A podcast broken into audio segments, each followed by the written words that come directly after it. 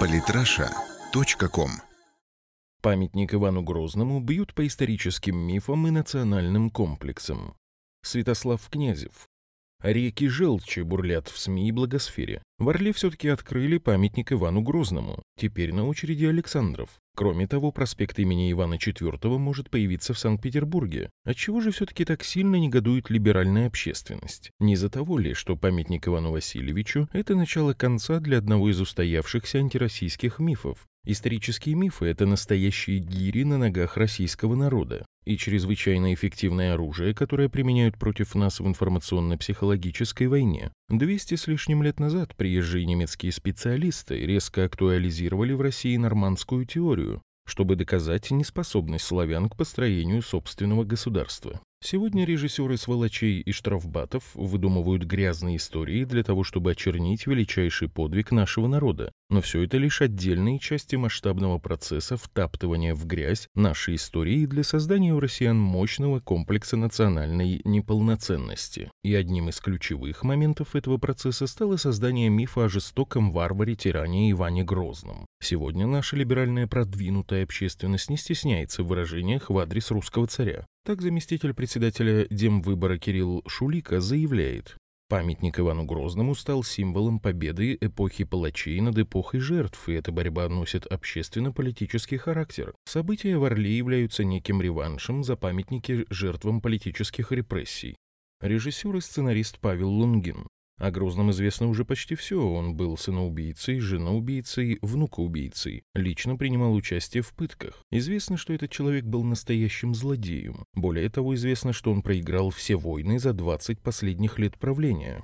Встает вопрос, что Россия обезумела? Почему через 5 веков хочет возвеличивать злодея? На этот вопрос обычно отвечают: а вот посмотри, знаменитый Генрих VIII в Англии, тоже тиран и женоубийца. Но это была правда и особенности другого времени. Нам же интересно говорить не про Грозного, про нас. Не представляю себе, чтобы Англия покрылась вдруг памятниками Генриху VIII, или во Франции вдруг как грибы вырастали памятники Карлу IX, и на них бы писалось: «Спасибо за Варфоломеевскую ночь и истребление гугенотов».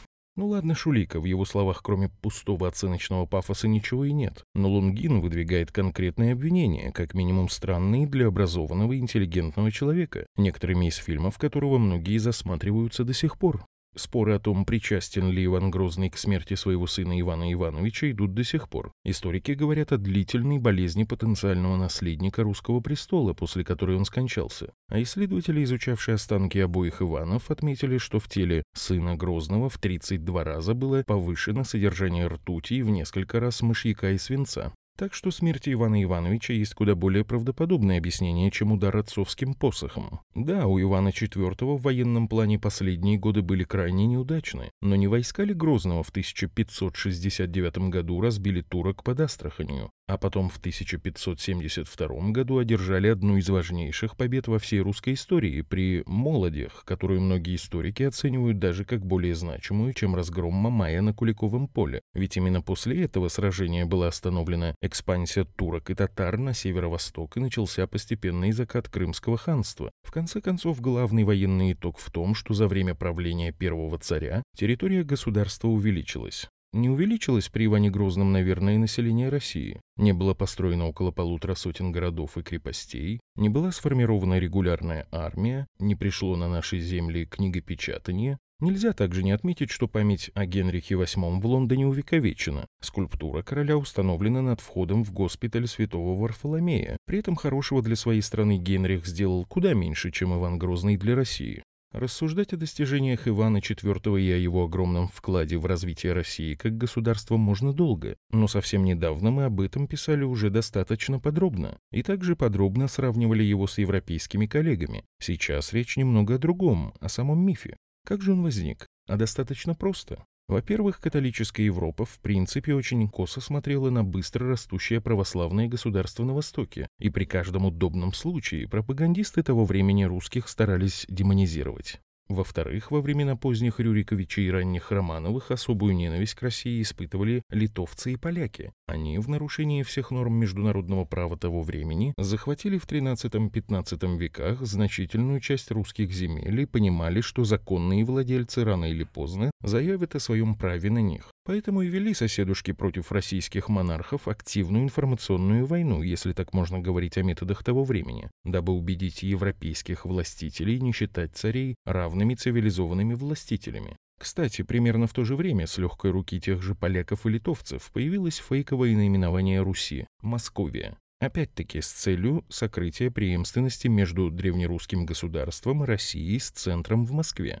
Вот только тогда из этой затеи ничего путного не вышло. В Европе все хорошо осознавали, что Русь и Московия – это одно и то же. На русских землях термин «Московия» не употреблялся. А когда Россия начала возвращать себе земли в Поднепровье, мировым сообществом это было воспринято как должное. Вот и сложилась абсурдная ситуация, когда из-за давних фобий литовцев и поляков и с радостью подхвативших выдуманные ими фейки про западных историков XIX века, в России долгое время не было ни одного памятника правителю, при котором для нашей страны было сделано не меньше, чем, например, при Ярославе Мудром и Дмитрии Донском. Поэтому открытие памятника в Орле стало началом новой победы над враждебным нашей стране и нашему народу мифотворчеством.